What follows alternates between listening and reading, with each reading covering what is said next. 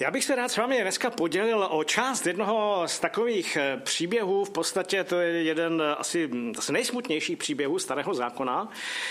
Eh, příběh o velkém selhání velkého božího služebníka. Příběh o, o situaci, kdy velký boží král, král podle božího srdce David naprosto fatálně selhal, eh, člověk požehnaný, člověk skládající žalmy, člověk, eh, který oslavoval Boha mocným způsobem řadu let, tak eh, spadl velmi hluboko ve svém, ve svém životě, dopustil se hříchu cizoložství s manželkou jednoho ze svých důstojníků, jednoho ze svých vojáků a když hrozilo, že to provalí, tak ještě zosnoval vraždu jejího manžela.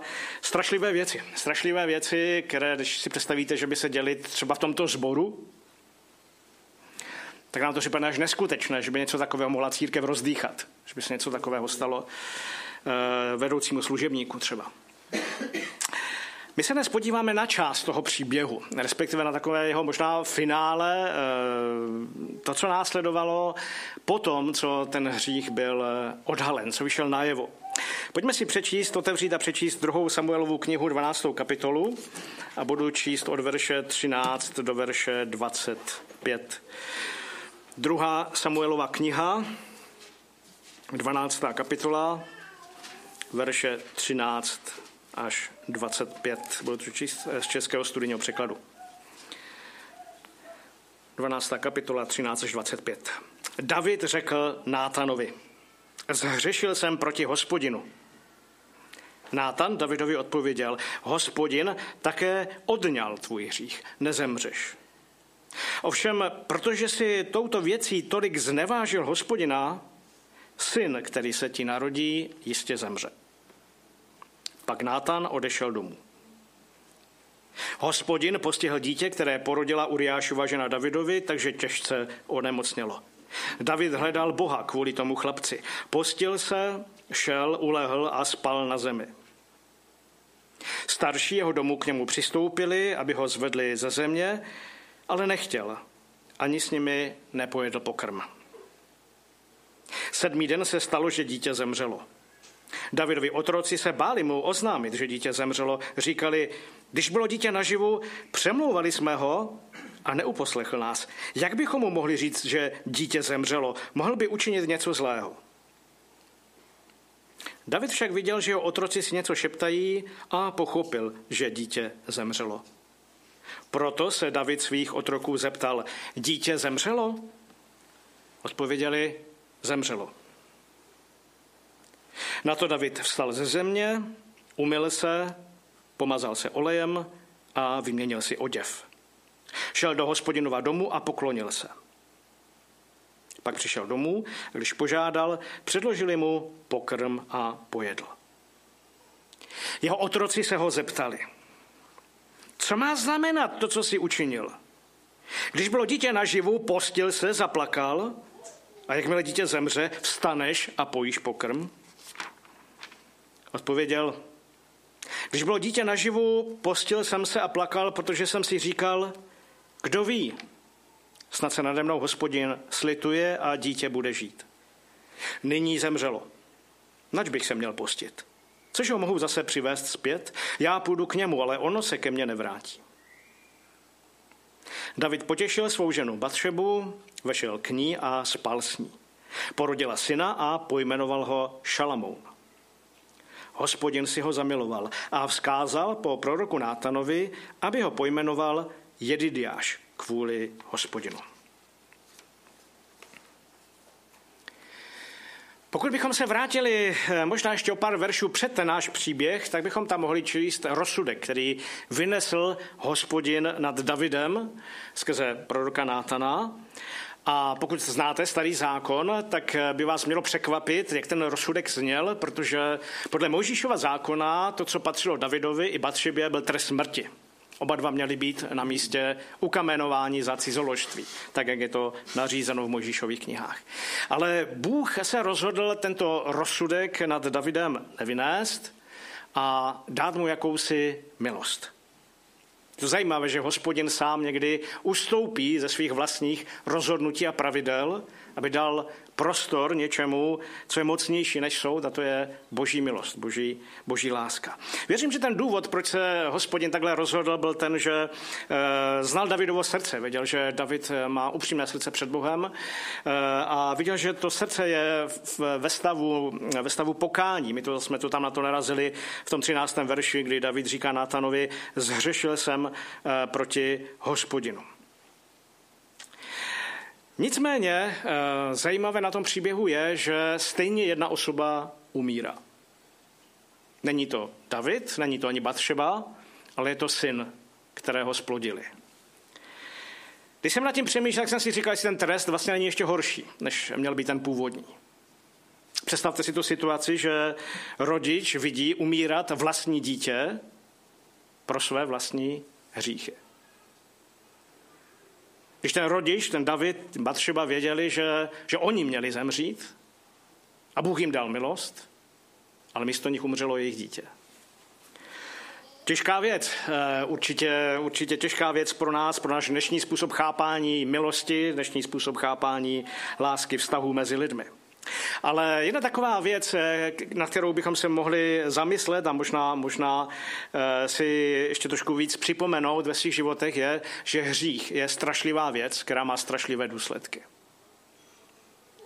Víte, my žijeme jako křesťané, žijeme ve stavu milosti. Eh, víme, že nám Bůh odpustil naše hříchy, očistil nás, Nicméně hřích je strašlivá věc, která přivedla na kříž Božího syna a je to strašlivá věc, která má své důsledky i tenkrát, kdy nám Bůh odpouští. Když jako křesťan si dáte jedno, dvě piva, sednete za volant a zabijete člověka, Bůh vám odpustí, když budete činit pokání. Ale důsledky toho hříchu si ponesete celý život. Bratři z našeho sboru, eh, několik bratrů z našeho sboru sloužilo na Mírově ve věznici a, a eh, tam jsou lidé vrazy, pedofilní vrazy. Lidé, s kterými byste se za normální okolnosti nepodali ruku. Představte si, že někteří z nich uvěřili v Pána Ježíše Krista. Ale ty hrozné věci, které udělali, se s nimi nějakým způsobem nesou a ponesou až do smrti, až do Božího království. Když si pamatuji na jednu takovou situaci v našem sboru, ještě když jsem eh, pastoroval eh, v Opavě, tak eh, jsme tam měli situaci, kdy jedna mladá dívka přišla za svobodná do jiného stavu se svým nevěřícím, nevěřícím přítelem a mm, byla napomenutá ve sboru, byla v nějaké kázni a dělala z něho upřímné pokání z toho hříchu. Pán Bůh jí dal milost. Eh, ona počase dokonce eh, i pán Bůh zvedl v té církvi natolik, že, že převzala jednu ze služeb důležitých a byla velkým svědectvím a velkým požehnáním pro mladé sestry ve sboru. A ta skutečnost, že má nemanželské dítě a že si vzala za manžela nevěřícího člověka, který eh, potom v tom manželství vlastně měl velké problémy a, a byla tam velká selhání a kdy vlastně to manželství se v nějakých momentech v podstatě rozpadalo, to tam zůstalo. Tak to možná taková první věc, eh, která úplně není podstatou toho, o čem si dneska mluvit, ale možná první věc, eh, která, kterou je dobré si uvědomit na začátku toho příběhu, že hřích, i když je odpuštěný, tak má strašlivé důsledky pro život člověka a jeho okolí. Proto je dobré, pokud možno, posvěcené životy a s hříchem se moc nesmířovat. To, na čím bych chtěl se ale zamyslet společně s vámi, eh, jsou eh, vlastně takové tři fáze, které v tom příběhu potkávají Davida, respektive tři takové, takové fáze, kterými prochází po tom, co je mu oznámen tedy ten, ten trest eh, ve smyslu tobě odpuštěno, ale tvůj syn eh, zemře. Jsou to věci, které prožil David, ale o kterých věřím, že mají nějaký dopad na naše životy. Přes ten rozdíl nějakých třech tisíc let jsou ty věci pořád aktuální a nějakým způsobem se týkají naši, našich vlastních životů. A jsou to takové tři podoby, podoby eh, víry, tři podoby živé víry. Víry, která stojí pevně na božím slovu, která spolupracuje s Duchem Svatým a kterou pán Bůh vede k nějakým svým cílům. Ta první fáze, eh, kterou David vlastně prožívá po tom vynesení toho rozsudku, eh, by se dala charakterizovat tím, co je napsáno ve verších 16 až 17. Já je přečtu ještě jednou. David hledal Boha kvůli tomu chlapci. Postil se šel, ulehl a spal na zemi. Starší jeho domu k němu přistoupili, aby ho zvedli ze země, ale nechtěl, ani s nimi nepojedl pokrm. Ta první věc, která, která tady charakterizuje Davida, je modlitební duchovní zápas za změnu. Víte, on vstupuje do půstu a do modliteb, které trvají eh, sedm dní.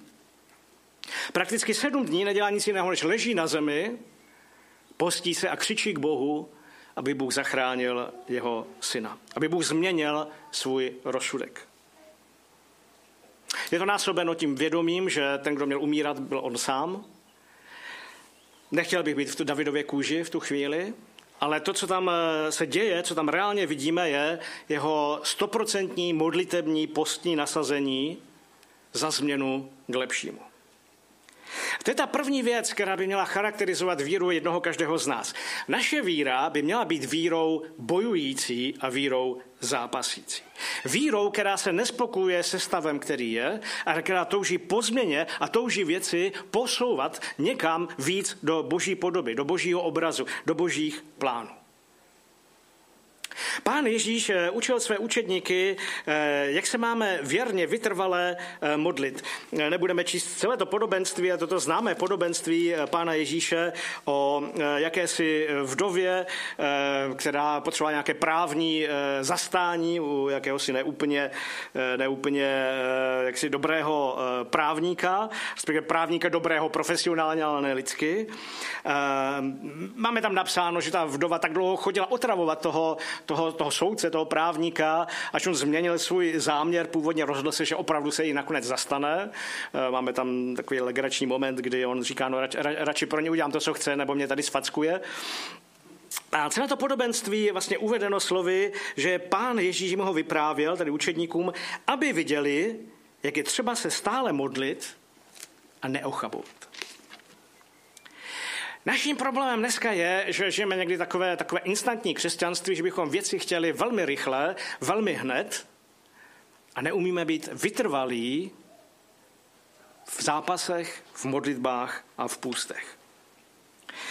Eh, někdy to z nás vyprchá velmi rychle, takové to nadšení, možná to, nevím, jak to tady máte v Karvině, teda ve sboru, jak říkám, jsem tady poprvé, ale někdy, někdy se tak zbor pro něco natchne a když se ta věc ale nezmění během několika málo dnů, týdnů, maximálně jedno, dvou měsíců, tak to tak postupně vyprchává, za půl roku, za rok už uh, nikdo o ničem neví. Uh, znám x zborů z různých míst České republiky a můžu, můžu říct, možná, že jste výjimkou, že to nejméně navštěvované shromáždění je modlitevní shromáždění.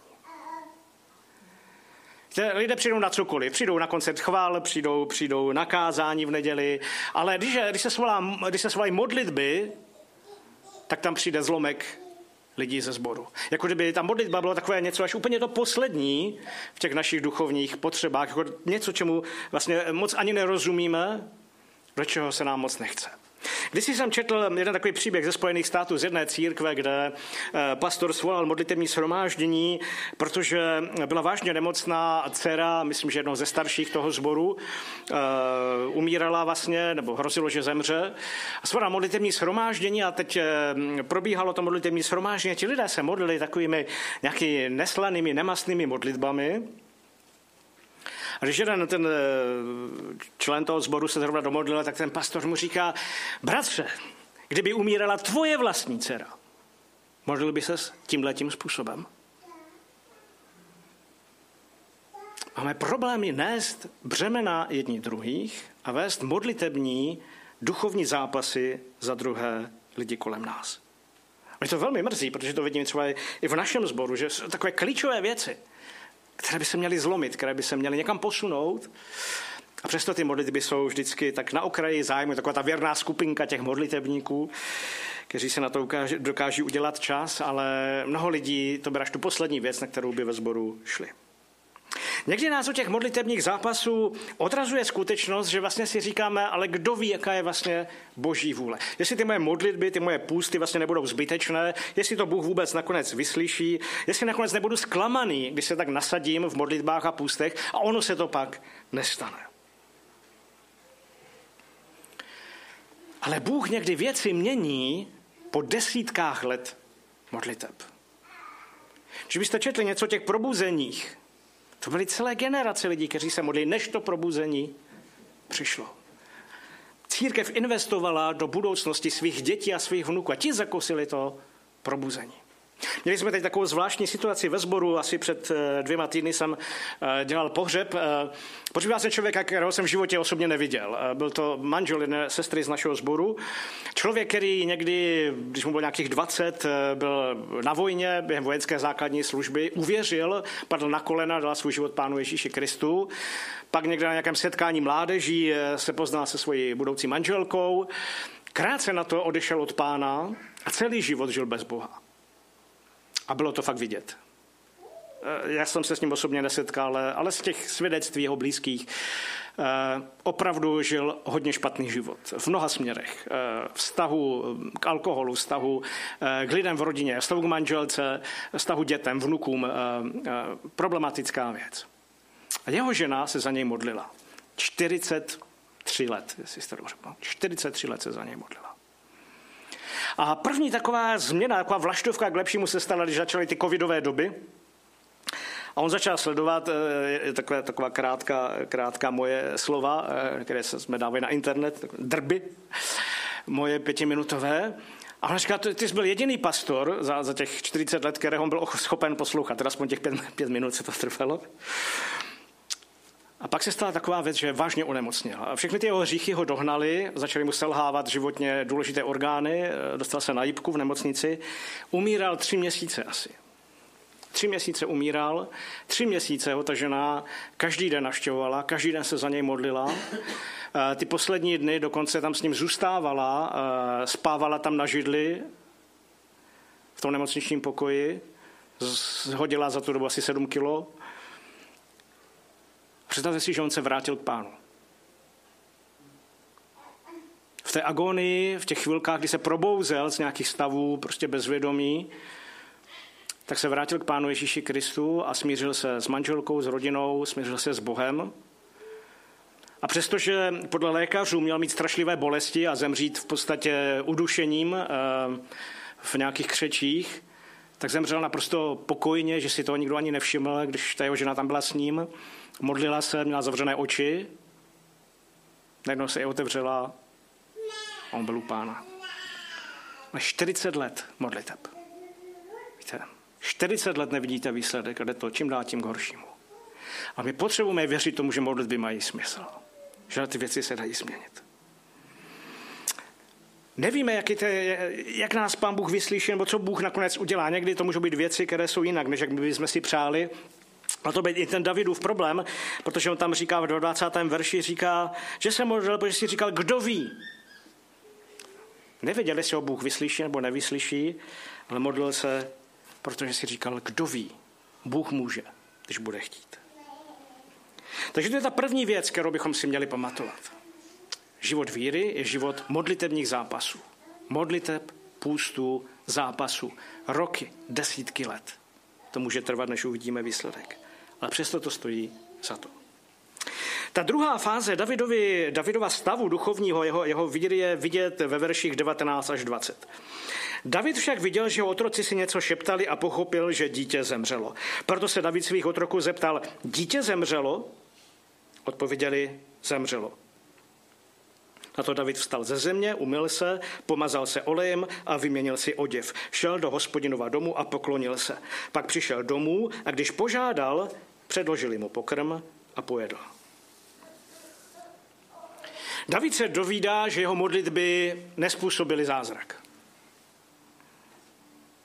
A k údivu svého okolí, po oznámení smrti svého syna, když bychom to řekli dnešním jazykem, tak si dal sprchu, použil po několika dnech deodorant, učesal se, umyl se, zastřihl si vousy, vzal si čisté prádlo, čisté oblečení a šel se poklonit Bohu.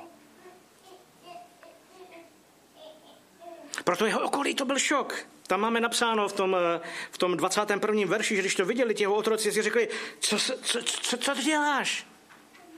Takhle se u nás v Izraeli nechová, když nám zemře někdo blízký. Známe z Bible ty, ty, ty situace, kdy lidé měli jaký zármutek, protože mu někdo zemřel, jim někdo zemřel a víme, že si trhali vlasy, trhali si oděv, sypali si hlavu popelem nebo, nebo hlínou, váleli se po zemi, byli se, byli se do prsou, někteří si dokonce zasazovali oštěpy nebo, nebo, nebo noži, eh, nějaké rány. Eh, A David se dá do pořádku a jde se poklonit Bohu. Víte, proč to je? Protože David je na tom místě opět člověkem podle božího srdce. Protože to samé dělali velcí boží lidé, když prožili nějakou těžkou věc, když prožili nějakou ztrátu, že ji přijali a pokořili se před Bohem a vzdali mu chválu. Když se pán Ježíš modlí v Getsemanské zahradě, tak trpí stísněním, úzkostí, smrti, to očekávanou bolesti, která na něj má přijít. To je strašná věc vidět předem, co všechno vás čeká, když vás čeká taková věc, jako je ukřižování. A pán Ježíš v té gesemanské zahradě volá k Bohu a říká, pane, jestli je to možné, Otče, jestli je to možné, odej mi ode mě tento kalich, tenhle ten osud.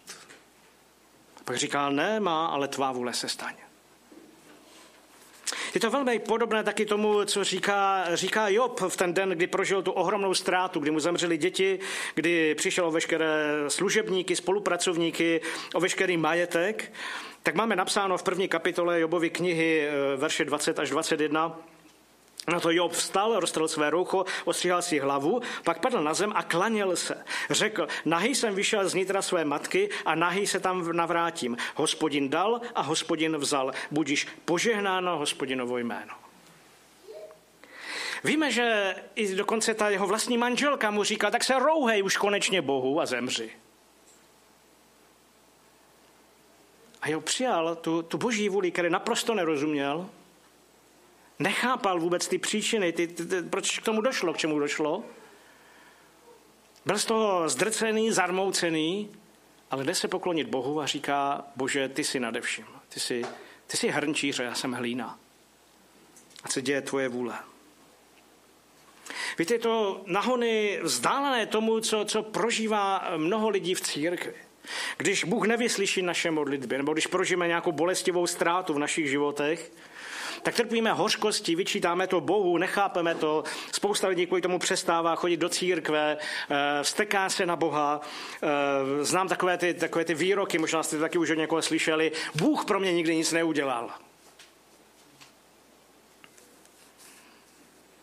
Ale pokud máme živou víru, tak by naše víra měla vypadat takovým způsobem, jako vypadá ta, ta Davidova. Víra, která nezahořkne, když se stane něco, co, co je jinak. Eh, víra, která v důvě, důvěře přijímá boží vůli, přestože je jiná než ta naše. Víra, která dokáže přijmout i, i bolestivé věci. Spoustě věcem tady na zemi nebudeme rozumět. Nikdy nepochopíme, proč se stalo to nebo ono. Proč nás potkali třeba i nějaké ztráty, nějaké bolestivé věci. Proč ten všemohoucí Bůh nevyslyšel naše modlitby.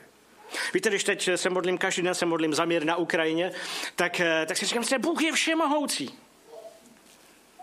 Mohl by tu válku zastavit ještě dnes? V 11.10. Mohl. Proč to neudělá? Nevím, neznám na to odpověď. Ale důvěřuju tomu, že Bůh ví víc než já. Jednou, až budeme v jeho království, tak pochopíme věci, které teď nechápeme. Porozumíme souvislostem. Porozumíme nějakým božím věcem, božím plánům.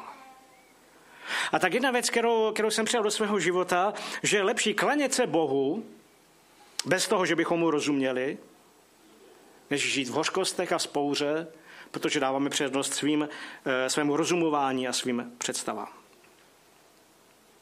Jedno z tajemství naší víry je věřit, že nadevším je El Shaddai, Bůh všemohoucí. Až ten ví, co dělá. Že na konci nebude stát nadevším ani smrt, ani člověk, ani přírodní zákony, ani náhoda, ani osud. Bude to on.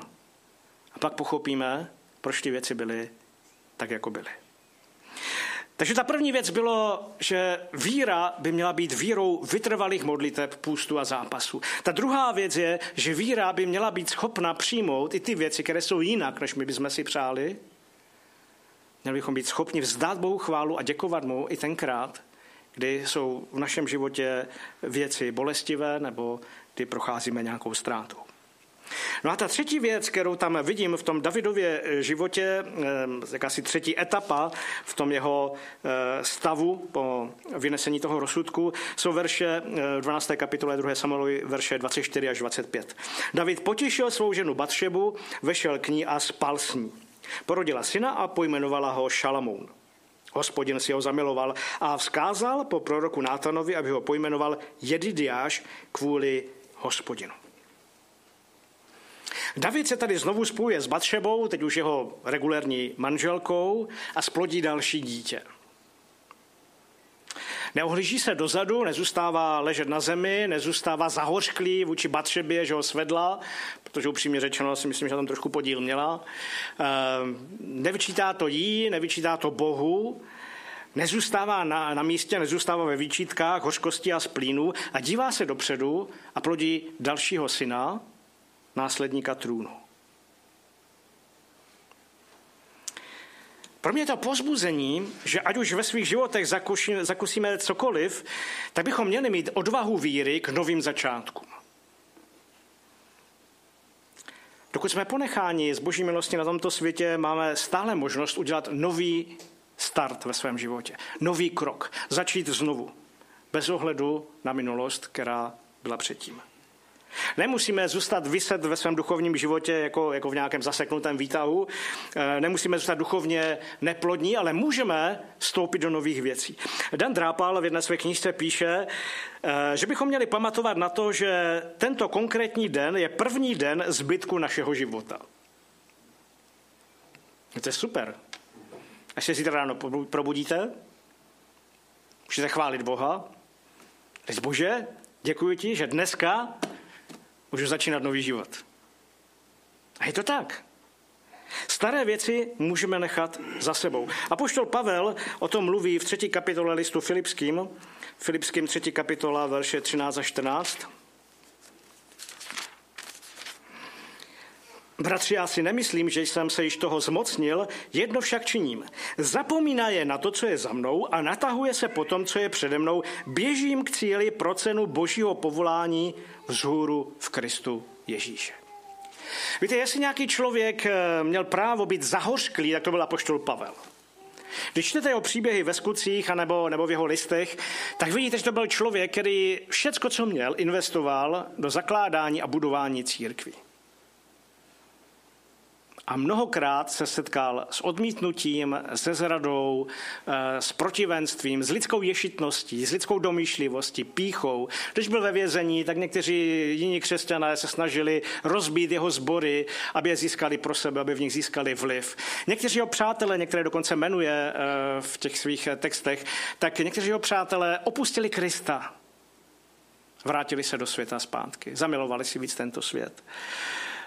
Um, Pavel dal všechno, co měl na boží dílo a zakusil hodně ústrků, hodně pomluv, hodně, hodně urážek, hodně rozdělení. Ale on říká, zapomínám na to, co je za mnou a běžím k tomu, co je přede mnou. To je boží povolání v Kristu Ježíši Kristu. Ta boží odměna. On byl sportovec, eh, viděl tam ten vavřín vítězů, tu medaili zlatou, která je pro ně připravená, ten, ten pohár pro vítěze a šel zatím. Celý ten náš příběh nakonec končí takovou zvláštní informací, že hospodin eh, si zamiloval eh, vlastně toho, toho druhého potomka, Davida a Batšeby, našel požehnání i pro Davida a Batšebu. Tomu jejich potomku dal takovou zajímavou přezdívku, jméno Jedidiáš, hospodinův miláček. A my víme, že z něj vyrostl Šalamoun, nejmocnější izraelský král, slavitel hospodinova chrámu v Jeruzalémě. A najednou se nám to skládá dohromady a vidíme, že na začátku toho příběhu je fatální selhání, fatální průšvih, strašlivé zlo. Na konci toho příběhu je veliké boží požehnání. Co to Bůh dělá? Bůh způsobuje, že ať už jsme v svých životech napáchali, nebo možná ještě napácháme cokoliv, on to může dovést úžasnému požehnání, k úžasné slávě. Na začátku je smilstvo, cizoložství a vražda, na konci je tady Šalamón se svým pomazáním nejmoudřejšího člověka na světě, eh, stavitele hospodinova chrámu, nejmocnějšího krále Izraele všech dob. Věřím tomu, že je to proto, že David správně uchopil to situaci, do kterého dostala jeho vlastní žádostivost. Vytrval v zápasech, a víme, že nejen tady v tom případě, ale i v jiných, kde to vyslyšení těch modliteb zažil. v zápasech, na modlitbách, na kolenou, na zemi, v půstu před Bohem. S pokorou přijal Boží vůli i tenkrát, kdy nebyla zrovna tím, co by chtěl, a kdy byla hodně bolestivá pro jeho život. A byl schopný začít znovu. Byl schopen začít oddělit se od té minulosti a vstoupit do nových věcí, které pro něj Bůh připravil. A Bůh se k tomu přiznal. Když se tyto věci stanou realitou taky v našich vlastních životech, každého jednoho z nás, i v životech eh, tohoto sboru. Když vám pán požehná, té církví modlitebníků, zápasníků v duchu svatém, lidi, kteří se radují z dobrého, ale umí přijmout i to, co je bolestivé, lidí, kteří jsou schopni nových začátků bez ohledu na ztráty a zklamání, které jsme udělali možná sami se sebou. Já vás poprosím, jestli byste povstali a se ještě pomodlím. Hospodine Bože, děkujeme ti tady za ten úžasný příběh eh, Davidova pádu a, a jeho znovu povstání. Děkujeme ti, pane, za to, že můžeme vidět, že ty jsi Bůh eh, spravedlivý a, a přísný, hněvivý, ale taky milosrdný, laskavý a odpouštějící. Pane, děkujeme ti za to, že můžeme vidět, že i velmi zlé věci se můžou obrátit ve věci velmi dobré. Já tě prosím, pane, za sebe, prosím tě za každého jednoho člověka na tomto místě, prosím tě za tuto církev, kterou tady máš v Karviné, pane, aby byla církví té víry, kterou můžeme vidět eh, v tom Davidově srdci, eh, víry, která jedná v souladu s tvojí vůli, víra, víry, která zápasí, která bojuje, bez ohledu na okolnosti, bez ohledu na čas, víry, která dokáže přijmout i ty věci, které jsou jinak, než jaké jsou naše představy, Víry, která dokáže začínat znova, bez ohledu na zklamání, bez ohledu na ztráty. Pane, poženej tomuto zboru, této církvi vytrvalosti. Poženej mu vytrvalosti ve tvých věcech, pane. Poženej, aby, aby zůstával ve víře, v modlitbách a půstech eh, na kolenou, pane, před tvojí tváří do té doby, než uvidí zázrak, pane. A já věřím, že ho máš připravený a prosíme tě, aby si ho udělal. Amen.